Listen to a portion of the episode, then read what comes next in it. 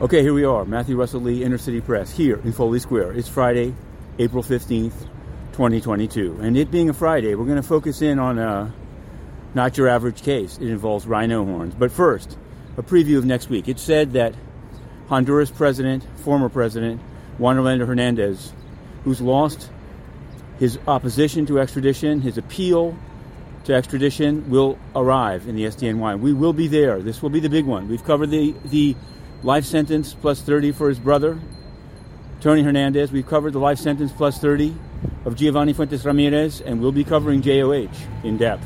Now, the rhino horn case involves uh, Mr. Kromah, uh, Mr. Cherif, and Mr. Surur. Yesterday, there was a proceeding in which Mr. Cherif sought to fire his lawyer and get Sullivan and Cromwell. Didn't happen. He also sought to sever his trial because Surur is also charged with heroin, apparently, and he's not. Just the horns. Four counts of rhino horn wildlife.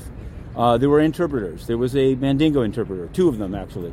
There were two Arabic interpreters. And it's a case that we're following. Kromah has pleaded guilty, as we reported.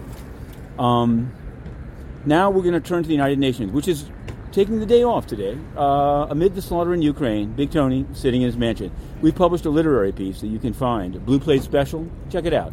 But in the real world, some time ago, Inner City Press exclusively published a video uh, of UN personnel in a UN truck, UN Sex in the Van in Tel Aviv. Um, and initially, the UN tried to ignore it, and then uh, it was covered with credit to Inner City Press on like France 24, AFP, I 24 News, and so they said they would do an investigation.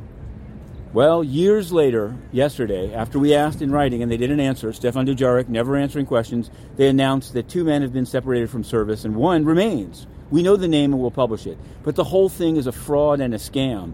The UN has covered it up and its press corps has been complicit. Look for it online. Blue Plate Special. To be continued.